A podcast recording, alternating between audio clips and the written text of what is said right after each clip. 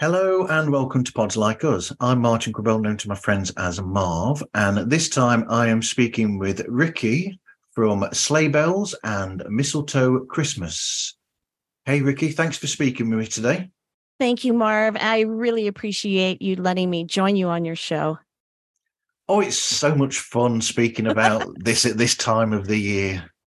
I know. We're in the middle of summer. Well, we're approaching summer here in the US, and there you are wearing a Christmas jumper. So I applaud you. It's great. I'm just in a t shirt, but you know, I still have the Christmas spirit with me all year. I'm going to have to do a screen grab of myself, aren't I? Okay. in post. So, have, have you got an actual favorite Christmas memory? You know, I thought about this question, and I have tons of favorite memories from childhood, of course the school and church Christmas pageants, watching holiday TV specials, our family Christmas party. Yeah. Uh, my sister and I always watched White Christmas over the American Thanksgiving holiday. But Marv, I have to tell you one that stands out to me as a young adult and it will always leave my sister and myself cracking up every time we reflect on it.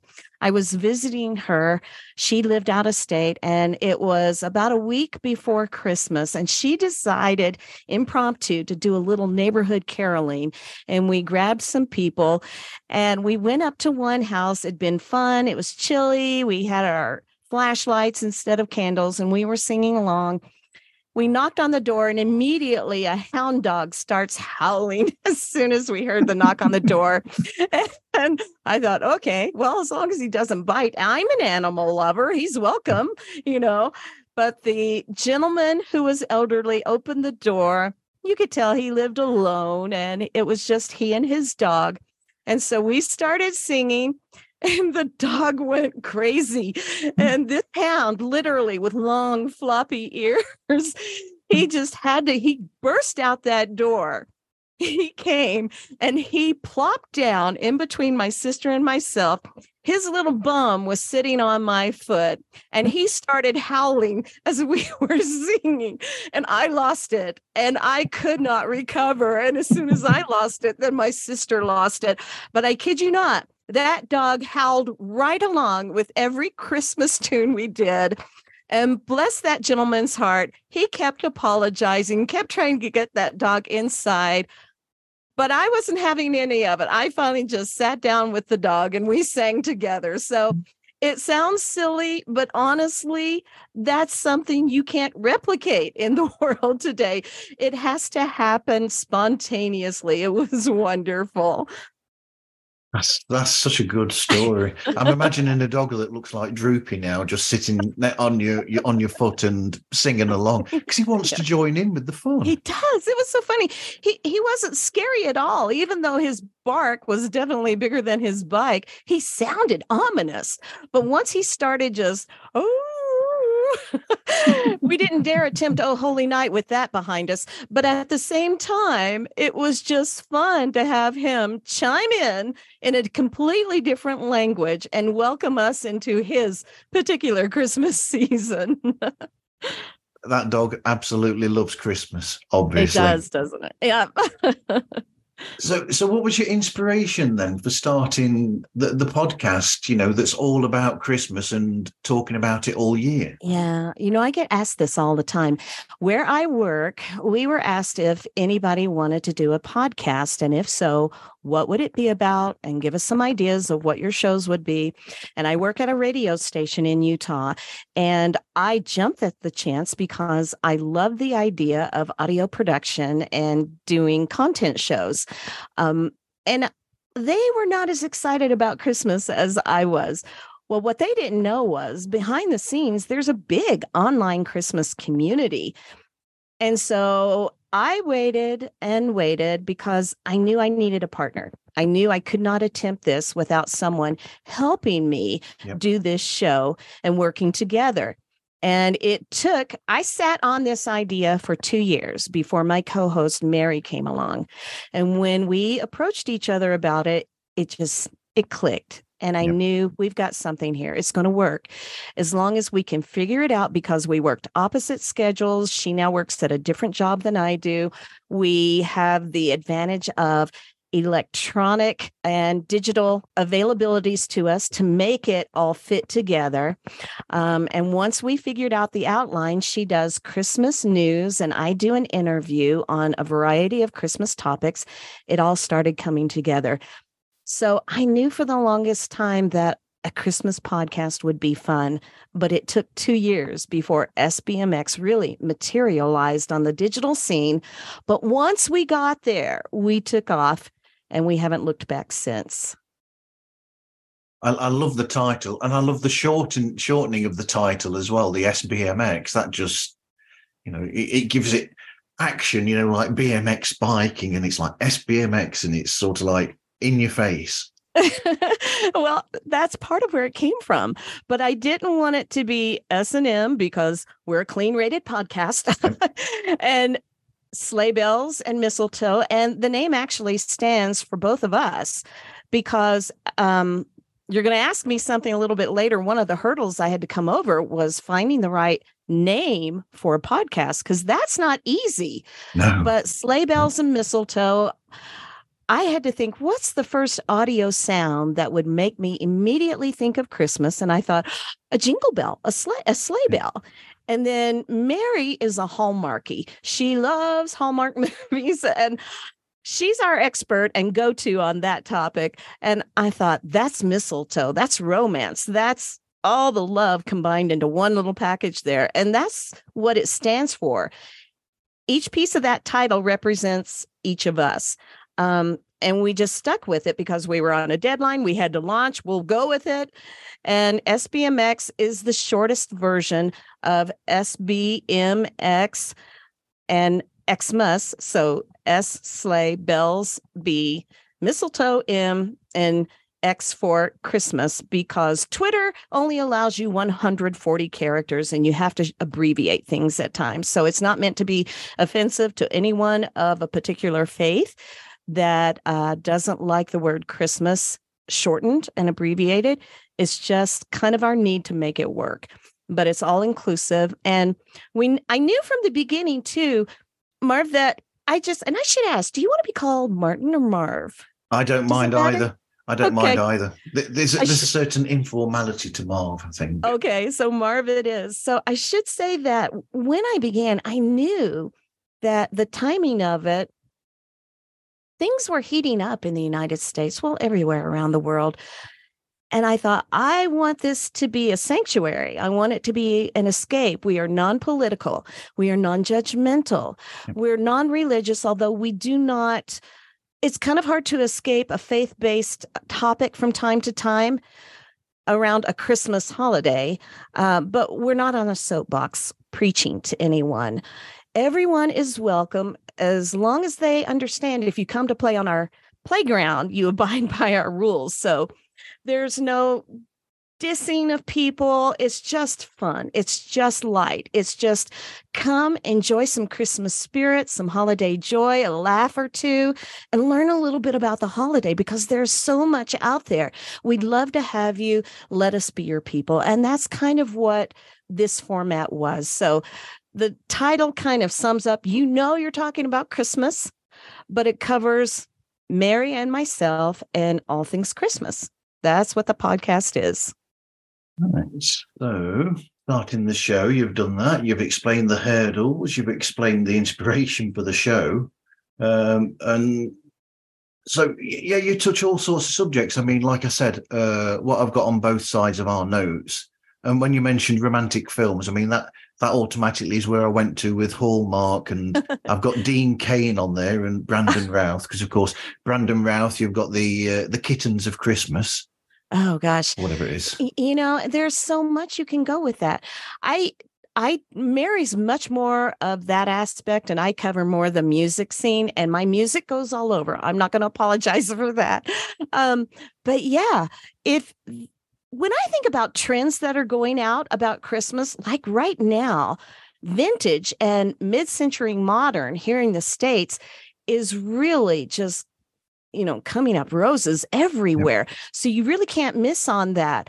Um, I know for me personally, whatever I am really interested in because I've had a lot of interest in Christmas or what I think my listeners are interested in. That's a possible show for me whether it's yep. kittens or television viewing or or anything i actually i didn't know it at the time but i began collecting little christmas stories and poems and music and books uh, years ago and yep. they just kept growing every year in an and that's developed into a nice bunch today and i still draw from some of those for my own personal and podcast use one of the most solid places for personal stories of special Christmas experiences is the online Christmas community.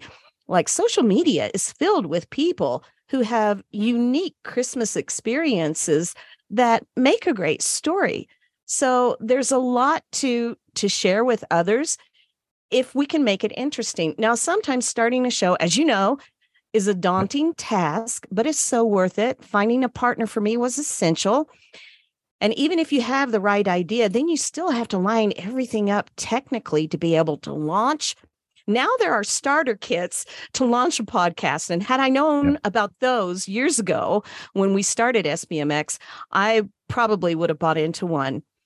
But once you can get all of that stuff squared away, if it's meant to be, it's amazing how these things will just fall into your lap and you can run with them because I know for me, technology was going to be an issue. As I had said, I got kicked out of the radio production studio due to COVID. And that's yep. where I had been using my time to produce the podcast, my portion of it. At the time, a home studio, it was possible, but it wasn't something I was really achieving and striving for. Now they're just so common, anybody can do it. But just because you can do it doesn't mean you should. Maybe that's the question. But, you know, some of the other issues were commitments and deadlines for both us and our guest. And also, well, Marv, you and I have experienced this. No matter how well we plan, life just has a way of sneaking in and interfering or completely derailing a podcast episode. You know, you invited yes. me to your show last uh, holiday season, I was not able to attend. And I'm not even sure if I told you why, but I ended up getting sick with multiple viruses and infections wow. at one time. And I had acute laryngitis for almost three months. So wow. I literally could not record anything for the podcast. So, because I had worked so far in advance, I had all of those shows to fall back on. Yeah. So, yeah, so things come up and you deal with it as best you can. You know, I'm going on a tangent here. I listened to a podcast episode the other night of uh, Julia Louis Dreyfus. She does a podcast uh, called Wiser Than Me. And her first episode was uh, her guest was Jane Fonda. Oh, wow. Because, because one of Julia's favorite films when she was at high school was a film with uh, with Jane Fonda called Julia inter- interestingly enough. And she used a quote from that in her high school uh, book when she left when she left high school. Uh, Julia Louis Dreyfus did, uh-huh. and during that interview, she's there chatting away, and then suddenly you get this post. You know, uh, for, for people listening, in post means that you it's something that you add on after you've done the production of a, of a show. So in post, she puts in this voiceover that says, now here, something happened that we that I didn't expect, and what happened was a cyclone blew over LA, where uh, or wherever it was that Julia Louis Dreyfus, lives, and it took out the electricity for the whole area. Halfway through, basically recording this chat with uh, Jane Fonda over the phone, and they ended up having to do the rest of it at a later date. Yeah, that happened to me once. Well, not that particularly, but weather interfered when I was starting out. And because I had to arrange something at home as a backup, I even had an app as a backup on my phone where you could record a conversation both ways. And the quality wasn't too bad. I, you know, it worked, but I ran it through my computer and we knew we had just gone through severe weather with thunderstorms, taken out trees. There was a little bit of flooding. I had lined up five different interview guests for five hours of recording. Yeah. And the weather just abolished all of them. Even though we kept trying to record, the audio levels would drop down to the point where it just wasn't usable and then come back up and then drop down. And trying to fix that was going to take hours and hours of trying to edit it to bring up those levels. But it was to a point where I even asked an editor to look at it and he says, You really just need to redo it. This can't be salvaged. So that is an ingenious way of bringing in a storm, sound effects, and making it understandable so that other people realize there were issues with the show. My five episodes ended up being dumped in the trash. And that was one Saturday morning. I will never get back. So, oh, it was awful. You just have to realize these things are going to happen. Five episodes. Yes five hours. Oh my goodness, that work, the amount of work that went into that. Oh, I cried almost. I almost cried. Yeah.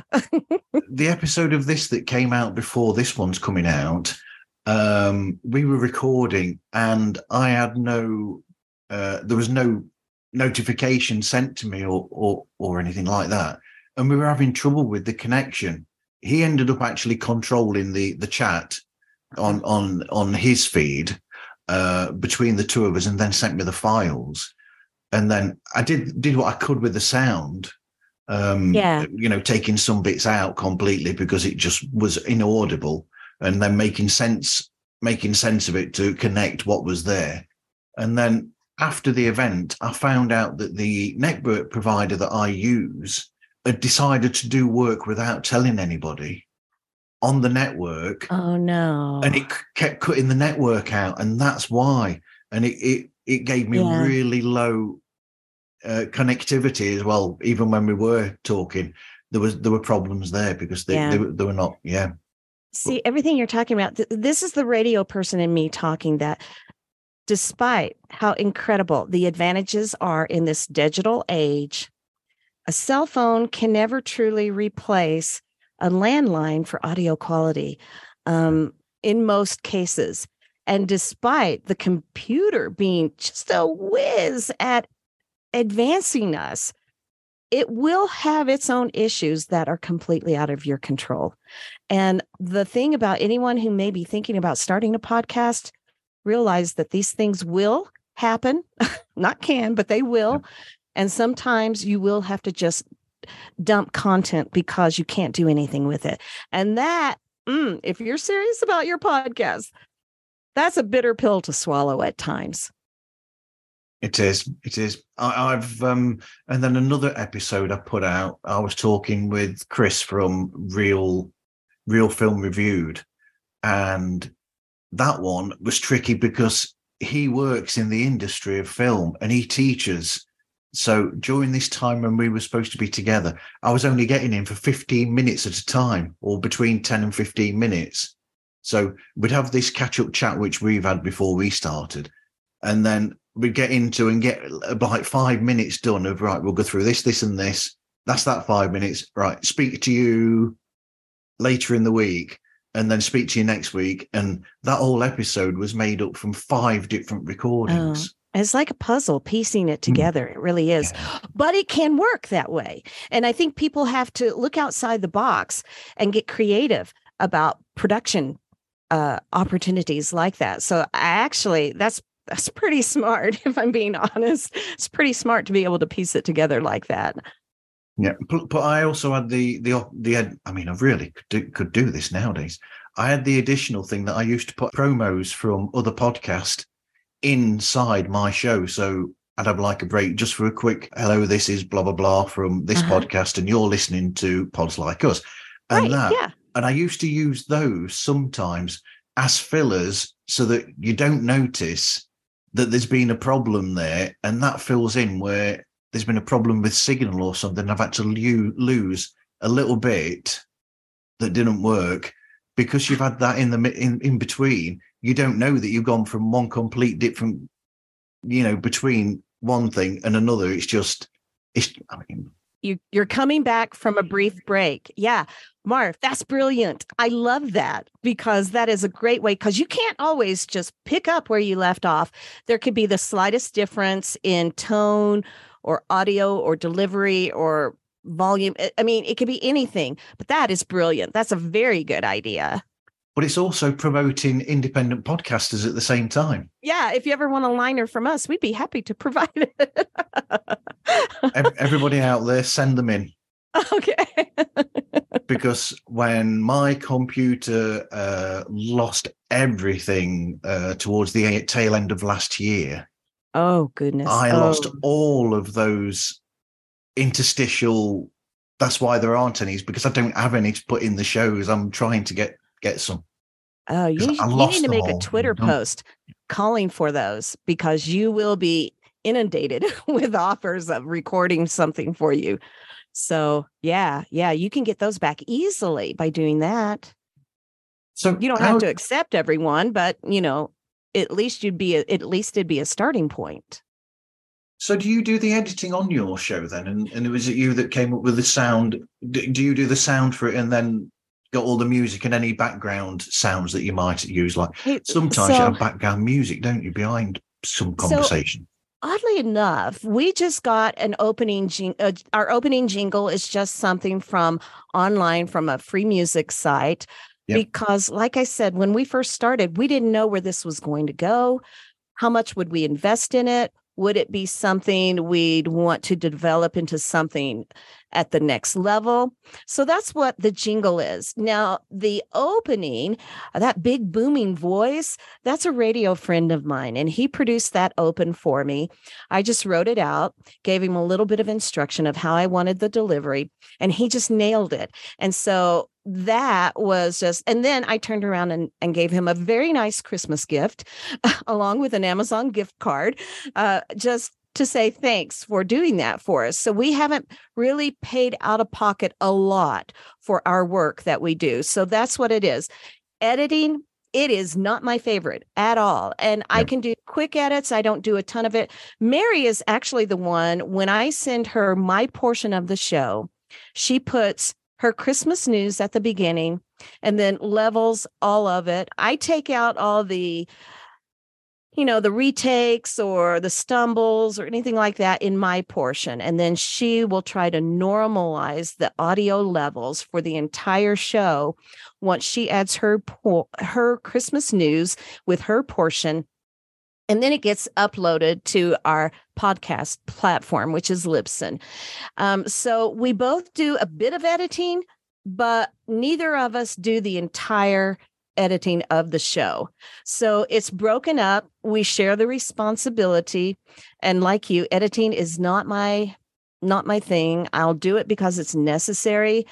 And you try to make, and this is another reason why I like show prep, what we're talking about. If you have the gift to be able to just go with a topic, that's impressive. But if you do show prep ahead of time, you can kind of know what to expect and listen for things that you want to automatically take out. And it really can make it more efficient, not only when you're recording, but when you're editing. And I'm all for anything that will help me reduce editing time on the podcast. I'm just kind of lazy that way, I guess. Um, it has to be done. Doesn't mean you have to enjoy it. And that's the way it is for me. But streamlining all the work ahead of time can really cut down so much in post production. Yep. And with that streamlining also includes research. Because I mean, I Mhm. research my show by listening to these people's shows. So I know where to go in the conversation and where the tangents.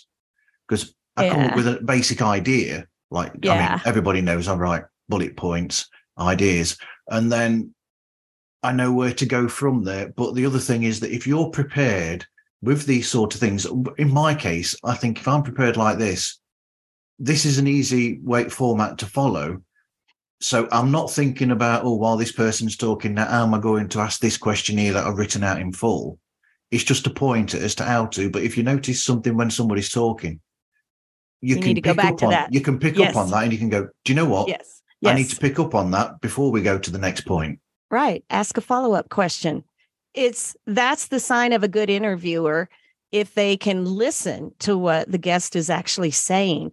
And then also, you know, if you hear something that makes your ears tingle, you got to hit it again. You know, tell me more about that, you know. But you're right about research. It's it's both fun and it can be laborious.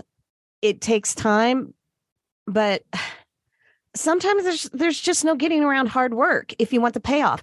I just know that for myself, if I do my homework, I'm set and ready to go, and I do get that payoff. Um, that's part of the advantage, I think, of doing an interview platform for a podcast. I will write out the questions for my guests' sake. They Yep. have, I call it show prep, and it will show how the actual podcast recording session is going to go from the title of the podcast to the guest's name and title to an intro and all then all the questions after that. I've learned we're on a time limit. We've learned that a lot of podcasters only want a certain amount of time to listen to a show. So we go with that. So I try to keep the number of questions to a specific amount. And each one of them, it's this, this, this, and this. But you're right. You have to pay attention. The questions help them to prepare in advance so that they know what they're going, going to say. But you also have to listen to what they're going to say in case they send off some kind of little tidbit that you just have to pick up on. Um, so I do an outline that I call show prep. And that is part of the advantage of doing the interview platform. I do enough research to come up with those questions and the show outline without necessarily having to go into a deep dive although I do that on my own I'll I'll jump into a lot of Christmas rabbit holes if you know what I mean but then once the guest has that information they can run with it which is what I love um research can lead you to lots of interesting trivia and and good information especially like the hol- holidays because I don't know. Did you know? I found this out through research. Candy canes, there are a lot of legends out there. One of them was they were created to, to keep choir boys quiet. Did you know that? No, no, no. I also knew I came across this years ago. Jingle Bells was the first song played in outer space. So who Wow. knew, right? Uh, Bing Wow. Crosby. I found this through my research years ago. He would always get requests to sing White Christmas. And he didn't really want to do it because he always thought it was such a sad song. He'd still do it no Yeah. matter what time of the year it was because people wanted to hear it. And and in your own homeland in England, um, I always, well, for many years, I was under the impression that Queen Victoria and Prince Albert were often credited for bring, bringing Christmas trees to England and to the palace. But I've recently been learning that it was la- actually Princess and later Queen Charlotte that may have actually popularized Christmas trees in the UK.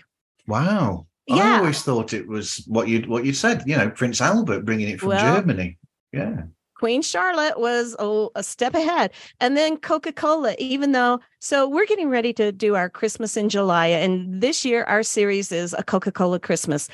Coca Cola is only partially responsible for how we perceive Santa today. They did Okay. a huge makeover from what old Santa used to look like, but they don't get the entire credit. But it's just fascinating the things you can learn.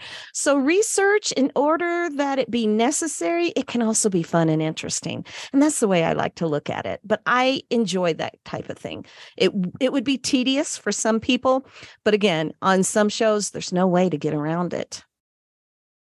It's like sometimes I'll research people so heavily that I'll have them on as a guest, and then I will say, "Now about this podcast that you made before this," and then I'll explain it, and they'll be like, "Wow!" And, and it, it, it then it opens a completely different thing altogether, and that's the interesting thing then to me because right.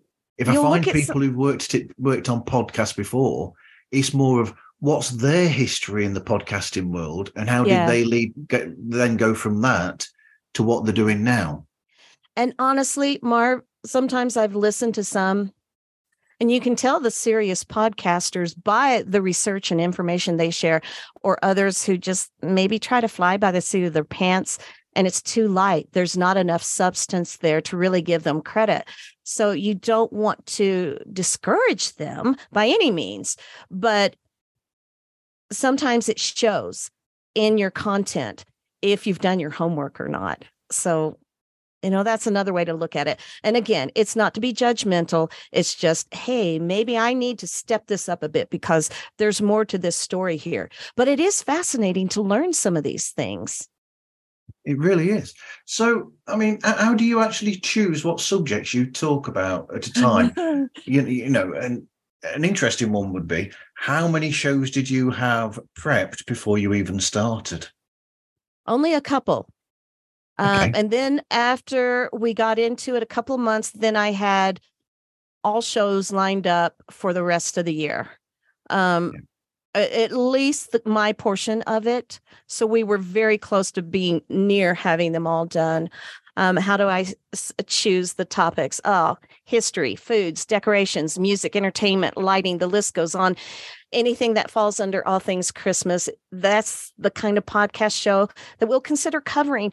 Um, and trust me, I have no problem finding topics for great shows. One thing we do is when Mary covers Christmas news and I follow with an interview, we sometimes will occasionally switch because she will cover something and I'll do the news. But we split it up as I like to call it a show for Christmas info. Yep. Now, sometimes I get a lot of my ideas from some of that collection I spoke about earlier uh, legends, myths, trivia. Uh, music is a big thing, and our listeners love Christmas music no matter what the topic is going to be. They yep. they just love it. Um, but sometimes people will contact SBMX and say, Hey, I'd love for you to cover this on one of your shows. And I'm like, Oh, a request. okay. Um, and as an example, in a few weeks, I'm uh, well, uh, quite a while ago, someone contacted me, contacted me over Twitter and said, "Have you ever thought about this particular one?" And it was the Nutcracker Museum in Washington State, here in the United States. Yeah. And I thought I would add that to the list because that is right up our alley. Well, I just spoke with that little lady this week. She is 98 years old. Oh my goodness. Hmm. she started this little Nutcracker museum, turned it into a nonprofit, has had historical relics and huge donations made to it. So uh, it, it, it was just a fascinating opportunity. And she was wearing her Bavarian outfit while wow. we were recording. So Sometimes the show topics come from guests, but honestly, if you give them a wide variety, they're never bored. They will always learn something and they'll come back, hey, what about this? But yeah, I keep a running list of show topics or contacts. And within SBMX, we do different series. One is Christmas collections, one is Christmas destinations. And we we tell you when you're in this location, here's what to find for Christmas things. Um, that's been pretty popular as well. So I do keep a running list of show ideas and topics or maybe contacts. And if I were to do a weekly show, I'd still have enough content ideas to go probably from now until almost through the end of next year. And that's the thing. You just jot it down keep a, a, notepad with you or on your phone take notes if you have an idea that comes to mind don't yeah. lose it write it down right then. And that is the way you can do it. Um, it's really just a smart way to work. It's not necessarily ingenious, it's just being able to have the right mindset to catch it when it's happening. Yeah. So that's me, but everybody does it differently. I just learned that I go back and I'm like, oh, I forgot about that show. And that is an excellent topic and perfect for this time right now. It just works out. Yep, it's um to, as as a as an analogy, but a true life analogy, but it's not Christmassy. That's along the lines of uh, Keith Richards. He was asleep in bed, and he had like a little tape recorder at the side of his bed, or, or close to him. And in the night, he, he had this idea and he just sort of like sang this riff into the Mhm. tape cassette recorder, fell asleep, and then when he woke up in the morning, he'd, he'd been drinking the night before and whatever, and all these other things that you know he, he used to imbibe. Well, it is Keith Richards. It- So it is Keith Richards. And he woke up and he's like, Oh, I wonder if this was any good, this idea. I seem to remember having recorded it. Press play. And it was the riff for I Can't Get No Satisfaction. Oh my goodness. Paul McCartney, that happened to him too. And I think it was Yes, yeah. Michelle. It was yes yesterday where he dreamt he dreamt the song Yes. yesterday. He called says, it- yeah. I saw him live in concert, loved it. Um, and he called it, he goes, Well, it was just magic. And I'm like, Well, he called it magic. For me, it's inspiration. It's uh, Elton John talks about it too. It's like when it all comes, you just have to go with it. And he cranked out like several hits in an hour and then it leaves you. And that's kind of the thing. When it comes your way, you have to stop, take it in, and then let it go. Otherwise, it won't stick around and you will forget. You won't remember to come back to it. Absolutely. Yep, absolutely. You, you and me share something there because I've seen Paul McCartney live as well. Oh, he's a good show. Oh. It's a great show. oh, but I wish he'd do more Christmas music. I can honestly say that. Well, I, I happen to be a fan of his, you know, most famous Christmas song. So, you, you know, what is it? Simply having a wonderful Christmas time. I think he could do. I think he could have done better with his skills and talents. I, that one just seemed. Although I have heard someone tell me in a podcast interview, Yep. if you take it away from the synthesizer and you have it as an acoustic with guitar or piano, it is a beautiful song. So I think the arrangement may be it, but it did seem a little simple for what I expect from, well, from Sir Paul. But then it was just him messing about with the synthesizer, testing it out at home. I mean, yeah, Yeah, yeah. would would we be as you know? I mean, I've tried for years to try and write something as good as that, but I've not. I mean, and. I, I'm stuck recording at home, which is exactly what that is. It's a home recording. It's like Don't people with a four track at home.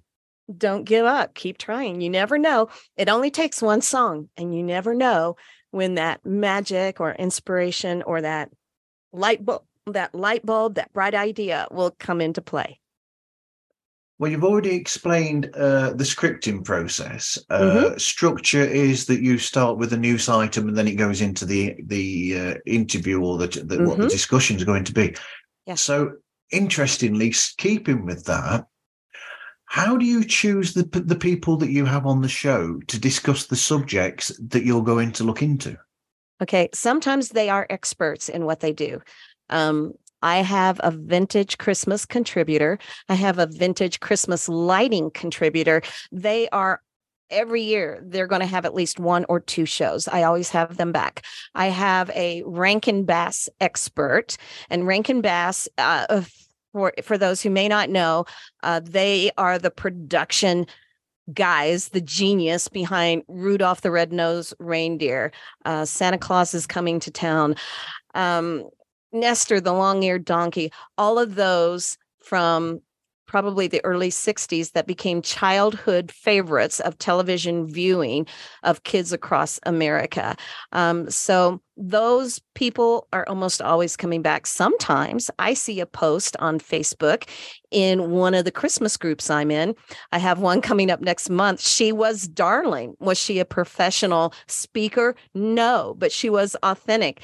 And June in this country is the month for weddings, but we're going to do a Christmas wedding. She did hers and she did it all. And Wow. she's going to talk to me about her Christmas wedding. And it's beautiful. And so you just never know. You just look at something, whether you find it on social media or through specialized groups, it may be someone well within your own, you know, circle of friends who has an idea of something that would make a good show.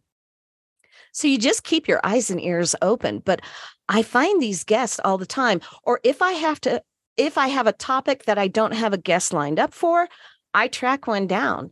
And sometimes I do go to social media and I'll say, hey, anybody with, oh, I just did this uh, recently on Twitter, anyone with a military background who would be willing to speak on uh, a, a Christmas podcast, please DM me. Uh, I've also put it out in certain Facebook groups or something. Usually, I don't have to do that too much because I've built up a contact list over yeah. the years since we started. However, there's still the opportunity that we sometimes struggle coming in contact with someone who had we or we struggle with trying to find a guest or come in contact with someone that we need, but we haven't quite found yet. But I would definitely go to social media. There are t- a ton of people out there who yes, we're living in a day and age where, yes, they want to, they're not shy about getting their information out there. They're not shy about sharing their photos and their name. And they think it would be fun to be on a podcast. And if they've done something Christmassy, I did one, I guess it was last year. She made her own Christmas village, but yep. she modeled it after her hometown growing up. And she named the buildings you know those buildings and colored them where the way they were colored in her hometown mm-hmm. and that's impressive that's unique that's creative that was worth a show i reached out to her and yes she got back to me um, so you, sometimes you have to ask you know publicly anyone know anybody i can talk to about this and sometimes you've just got the right person so, what would you say are your top five things about Christmas? Oh, Marv, I am not good at this. And I always ask my oh. guests, give me your top 10 list. Because there's so much more. And that's the thing. It's like walking into a Baskin Robbins ice cream shop and picking one flavor. you know, okay. So I tried to think my top will be faith and family. So even though I don't project my beliefs onto the podcast, um, Christmas does have a faith based meaning for me.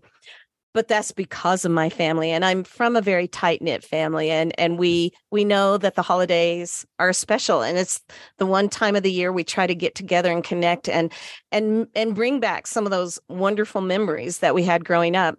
Uh, the next is probably music. It is such a big portion of my life. That's actually why I wanted to get into radio when I was just a punk kid. Well, I was never really a punk, but you know what I mean. I was yeah. a kid and radio became my dream. It was because of listening day and night to the music. I wanted to surround myself with music.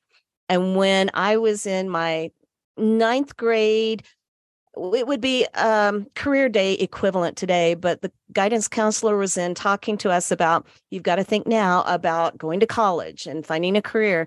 And I looked down this list, and there it was radio broadcasting, and it just came up from the page. And I knew without a shadow of a doubt, everything within me just knew this was it. So that's how I got, that's why I got into radio was to be around music and in that environment. And trust me, if I could do it, because there there was a pot of clay that needed to be molded. I'm telling you. so yeah. Christmas music is phenomenal for me. There's something about the Christmas season next that I can't quite put my finger on, but it's hope and joy. The Christmas season is automatically filled with hope, no matter who you are, um, and joy because we share that with others. Uh, number four, some of my decorations are very meaningful for me because of the memories attached to them. So when I bring out those certain decorations every year, I'm immediately filled with warm fuzzies because I'm transported back to a time when they meant so much to me.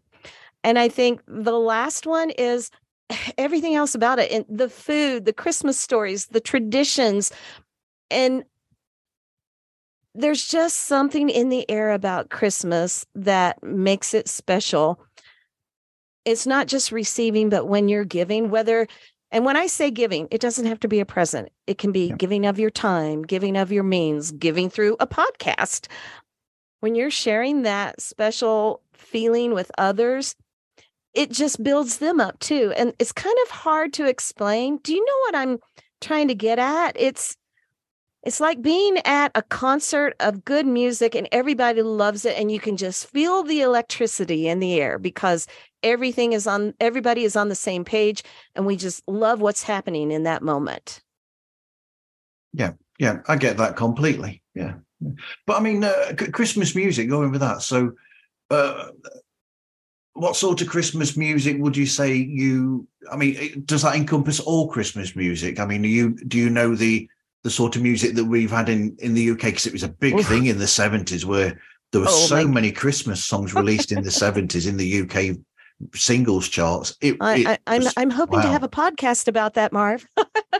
An episode on that. Yeah. Um, my you know, for me, a good Christmas song is a good Christmas song. It doesn't matter the genre, whether or the era.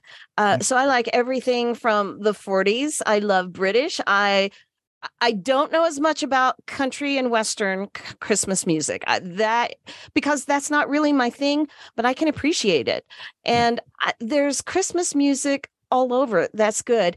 And I'll tell you right now, one of our first episodes to surpass um, into four digits for downloads, and it wow. was kind of unique, was a new wave Christmas. and it was 80s bands on holiday. Yeah. And it and by new wave, most of those artists in there came from the UK. And so I thought this is either going to flop or it's going to take off. But I just knew. And I told everybody listening to that podcast keep an open mind because you just may not realize what you're missing until you hear some of these bands we're going to talk about. You talked about music a little bit ago as far as our show open. No, and and I don't use licensed music. I can't as an indie podcaster. I don't have the rights or pay for the pay the license to be able to use any kind of music that's out there that you'd hear on the radio.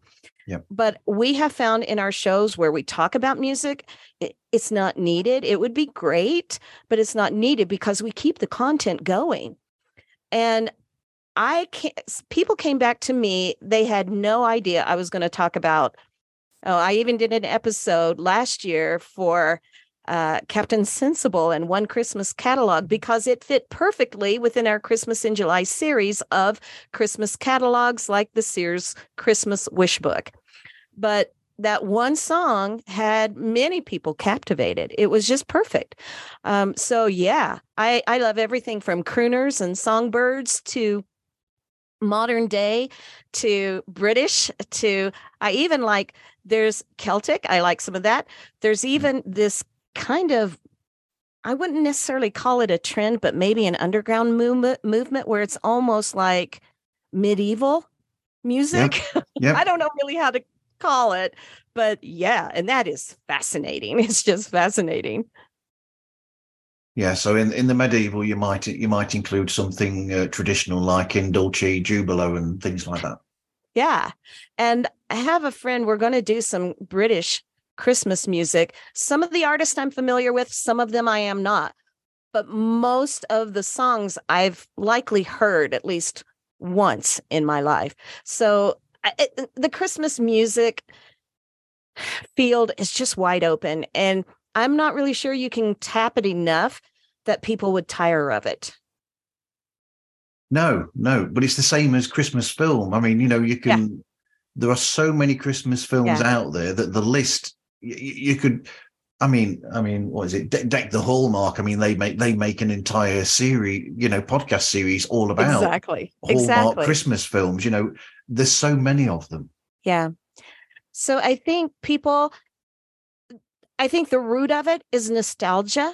Yeah. I think it brings back fond memories for a lot of things, but um, I, I'm going to skip ahead and make a comment because you're going to ask me about it anyway when it comes to Christmas music, you just need to crank those tunes.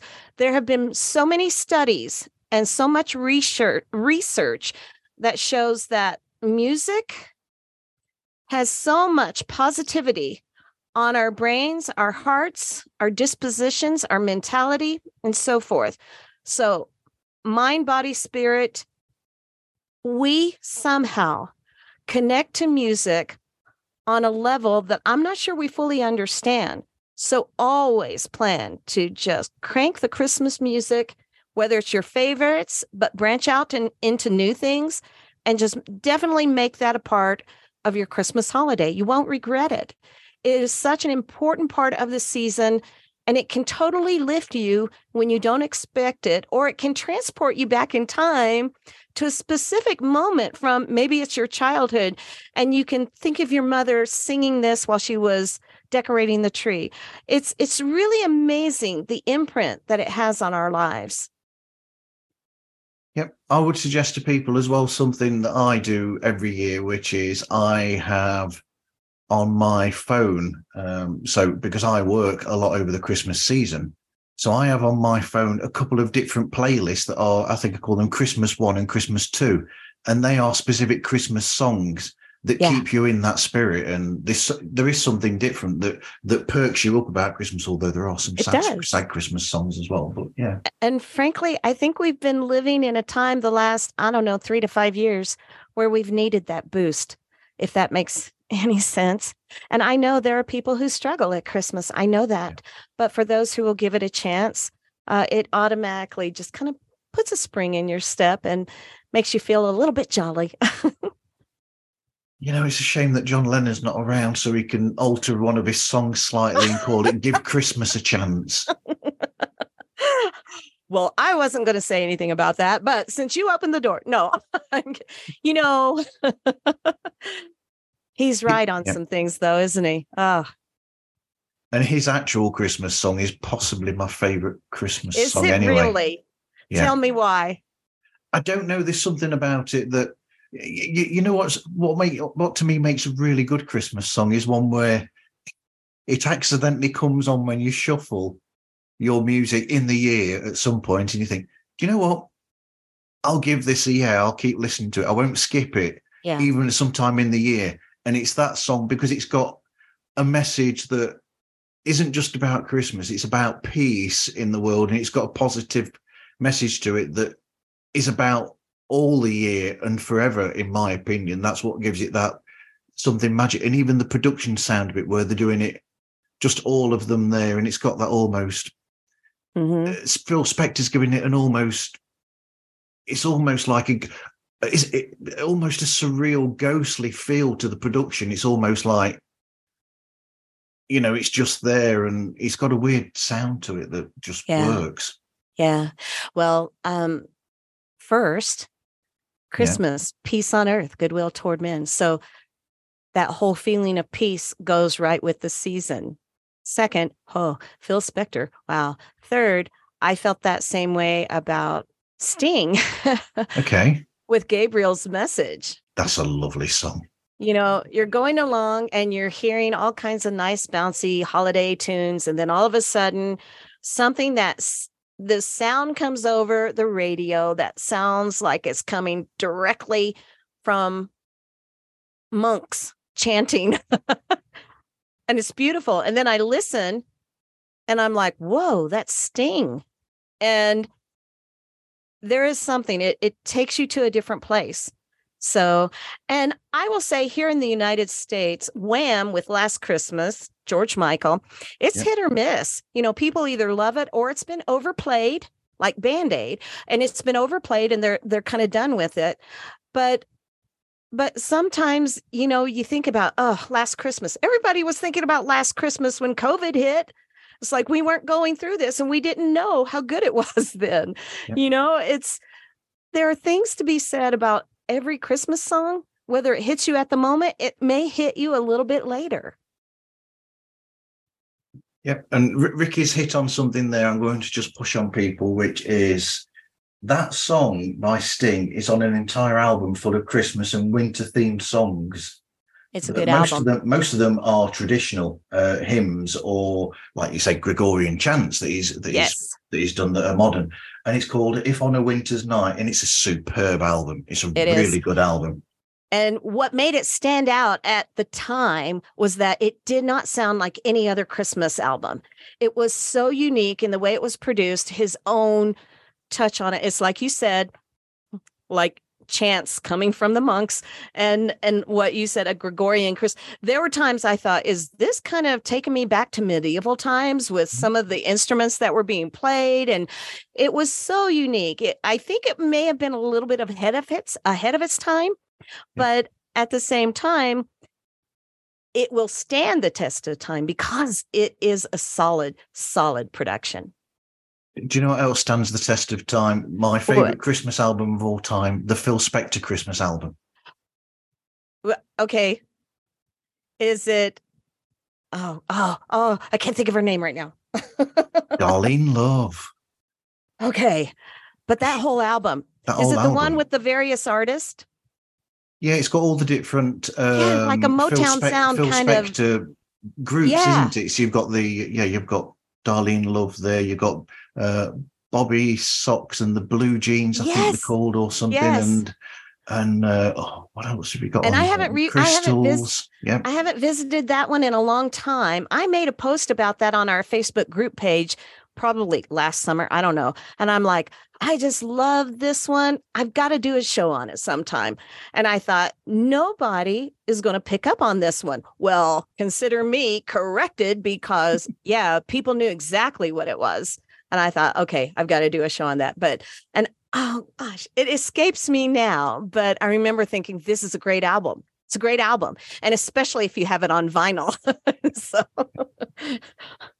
Interesting bit of trivia. You've got Sonny and Cher on that album all the way through, by the way.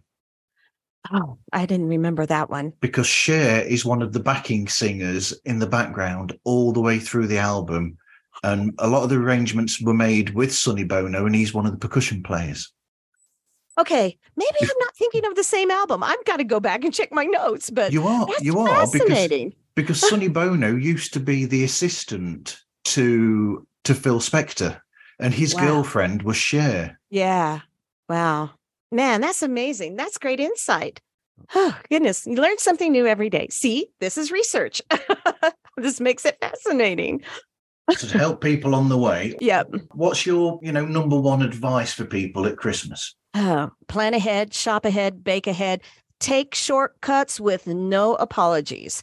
I would also say keep holiday traditions no matter how hard it is. They're important. If you don't have any, start some because you will be amazed when kids grow up, they will come back. Remember when we did that and you will realize the impact that you had with those traditions every year. Have loads of fun, but don't embarrass yourself at the Christmas party starting to revamp after COVID. Because remember, everybody has a camera now, and you're just one post away from being online famous and not in a good way. Um, don't let the hustle and bustle of the, of the season overtake you. Seek out moments for the silence the peace of the season, the joy of the simple things that only come that special time of year. And as I said, crank up the Christmas tunes. They will bring you joy and happiness. That's my advice. So and my advice there, is to keep listening to the to the to the show Sleigh Bells and Mistletoe Christmas for more great advice you. like this. Thank you. I appreciate that very much.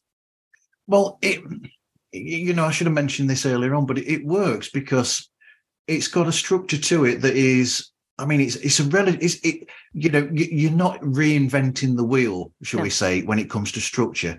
It's yeah. it's an age old structure that's always the same. So you start with, like you said, the introduction. You have the news from the news from Mary most of the time, yeah. and sometimes mm-hmm. from yourself, and then you have a main article, as it would be in a magazine program, as, as they're right. called, right. that, that is that is that and then you have the outro close. So but there's a reason why that work why that works is because it's it's a perfect structure for a show like that. That's why that structure's been there from almost yeah. day one of television and radio programming and people, when they download our podcast and start listening, they know what to expect. They know what's going to be coming up. They're just waiting to hear what it is. Uh, in a way, it's kind of what we do in radio and television. It's called programming. We set these programs up so that everyone knows what to expect, when, and what they're going to get from that program. So um, I'm not trying to purposely condition people. It turns out that way, I guess but it's just our format. It's what we follow. It what's it's what works for us because as i said we are separate entities trying to bring this one project together. Great. So what advice would you give to people wanting to start a podcast? Be committed. Know that if it can be done you can do it but also know that it's the equivalent of a part time job. So add that part time job into your real life obligations and truly determine if you can make it happen. I will say there's an old saying we have if it's all fun and game, it's all fun and games until someone gets hurt. Um, and there's some truth to that here because podcasting is fun when you're starting. and then if you get to a point where it's no longer fun, maybe it's really not the right time for you. So put it on a shelf for a while and then revisit it. But podcasting advice is just make it your own. Um, try to listen to some of the podcasts you really like and understand why you like those podcasts. Do they follow a format and a show, or do they just get together and laugh? You can hear them eating and drinking and snacking while they're talking. Whatever you like in those shows, make that a part of your show. And also be prepared to launch because once you're launched, there's a lot of stuff that goes into getting ready to launch. And once that happens, then commit, really commit to how many shows you're going to do, when you're going to do them, and how you're going to get your information out there. And then the other thing is just try to enjoy it, but be prepared to work. Uh, it, it, it is part of it but do yourself one of the biggest favors. You don't necessarily have to pour a lot of money into equipment. I see a lot of beginners just go all out to set up a, a home studio with hundreds and hundreds of dollars with a podcast equipment setup. The one thing I would not scrimp on is a good microphone. Your voice is your tool. Make yep. sure you sound good. Other things, yeah, you can pay the money if you want to, but you can get by with maybe not paying as much. But the one thing you really want to invest in is a good microphone and make sure you research that and do one that will do your voice well. That's my advice. And if nobody, uh, if anybody didn't notice, what Rikki was saying there shows how good she is at this because she segued perfectly there by mentioning listening to podcast into oh, the yeah. next question, which is what podcast do you like to listen to, Rikki, whether it's for inspiration or just to get away from it all? Okay. So, um, first, uh, a disclaimer. My time available to, lis- to listen to podcasts for pleasure is limited to winter months only when SBMX is not in the works because my podcast takes up the majority of my time when I'm not at my real job. Yeah. Um, and so that is the caveat. So when I do start listening, I do check out from time to time some of my other Christmas friends and their podcasts, like, as I said, My Merry Little Podcast. Um, they also branch out into an entire online holiday community, uh, Christmas Alphabet, that you tipped me off to, who's also based out of England, Seasons yeah. Eatings, because I love Christmas food and uh, Glenn and I became friends, and so he's been on my show a few times. Totally rad. Uh, but I will also say, if I have a show topic in mind, I will particularly avoid listening to them because I don't want to copy their content. I yeah. don't want people copying my content. You know, I've had them take my guest, my show outline, the very questions. You know, if you're going to do that, that's fine. But well it's not really fine it's kind of an insult and it's it's cheating but when i said mimic those that you like don't necessarily steal their information. Everybody does it today because we're on social media and everybody just copies and pastes whatever somebody else has done. But if you really want to impress them um, just copy their style or or try to imitate something of what they have and take several and make it your own.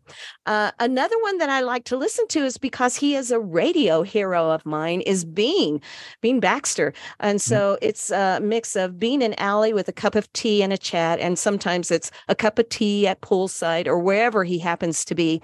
He has been on the radio in both the UK and in the United States, a radio Hall of Famer. So I really appreciate him. Uh, I like history podcaster Dan Morris on Tracing the Path. Yeah. Um, if I like a podcaster well enough and I think they can fit within the Christmas parameters, they will show up on a Sleigh Bells and Mistletoe Christmas podcast. So I look for entertaining podcasts, not like true crime or celebrity podcasts, because because of my work environment, I'm surrounded by that and I need a break. I need a balance in life. So my listening choices are going to be very different than probably most podcasters uh, they're the listening ch- choices of those who choose to listen to podcasts. It's, I'm just not like the traditional listener when it comes to podcasts, but um, I have to give you props, Marv, because it's shows like yours, pods like us, who give a little show like mine uh, information and almost a directory of other podcasts to go to. And you're helping me make choices on shows that I would want to hear so that I don't have to go through. There are almost 1 billion podcasts out there. I can't look through that entire directory, but no. you sum it up in a way hey, this might be one you want to check out. So your efforts are valuable and appreciated. And I'm not just saying that to suck up, it's really true. so, um, and i think sometimes when you've met a fellow podcaster you you sometimes connect on a different level than you would in a different atmosphere I think that makes sense, right? It does. Watch this space. A directory online is being created at the moment that I'm working ah, on. Good. So good. I am working on a directory that you can go to on my website. The idea is that you'll be able to go on there and find where I've spoken to people that chat about specific subjects. So you can yeah. look up a subject on the directory and you'll have a list of shows where I've spoken with these people. So it's easier to find what you're looking for. So if you're looking for a show about, I don't know, Star Trek, you can go on there and find out where I've spoken to people yeah. who talk about Star Trek, people who've talked spoken about Christmas. We've mentioned some of the same people because I've yeah. I've had Seasons Eatings before. That was a great that was a great show. Glenn's uh, awesome. Uh, Glenn yeah. is fantastic and uh, his knowledge of food is incredible to do with Christmas. Yeah, he's a you baker, know, and it shows. it really does. He knows his business. He does. but I am in the midst of actually getting that directive report together so that people can then find it easier and go to what they look go for what they're looking for. Well, you're doing a great service with it. You really are, whether you realize it or not. Thank you. So, where can people find you and get hold of you? Okay, right now we're on social media like I said, I didn't know if SBMX would take off or not. Funny enough, it has. Uh, so we have a website under construction. It's not there yet. When it comes up, it will be sleighbellsandmistletoe.com, but it's not there yet. So we were late in doing that. Uh, but we are on social media. You can find us on Facebook, on Twitter, and on Instagram. And you can also email us if you should ever have a podcast show idea at sbells xmas at gmail.com. Okay. Thank you for speaking with me today, Rikki. Thank you, Marv. I really appreciate your time and for you staying up way past your bedtime to meet with me here from the United States. Have a great night. Thank you very much. I'll be going for a uh, for a, well, will I really be going for a cocoa to take to bed with me? I don't know. well, sleep well, my friend. Thank you. And you can find pods like us on Instagram, Twitter, Facebook, and TikTok. We're also on Patreon if you just look for pods like us. And the website I mentioned, which is themarvzone.org. But anyway, thank you everyone for listening and hope you listen again to another episode of Pods Like Us.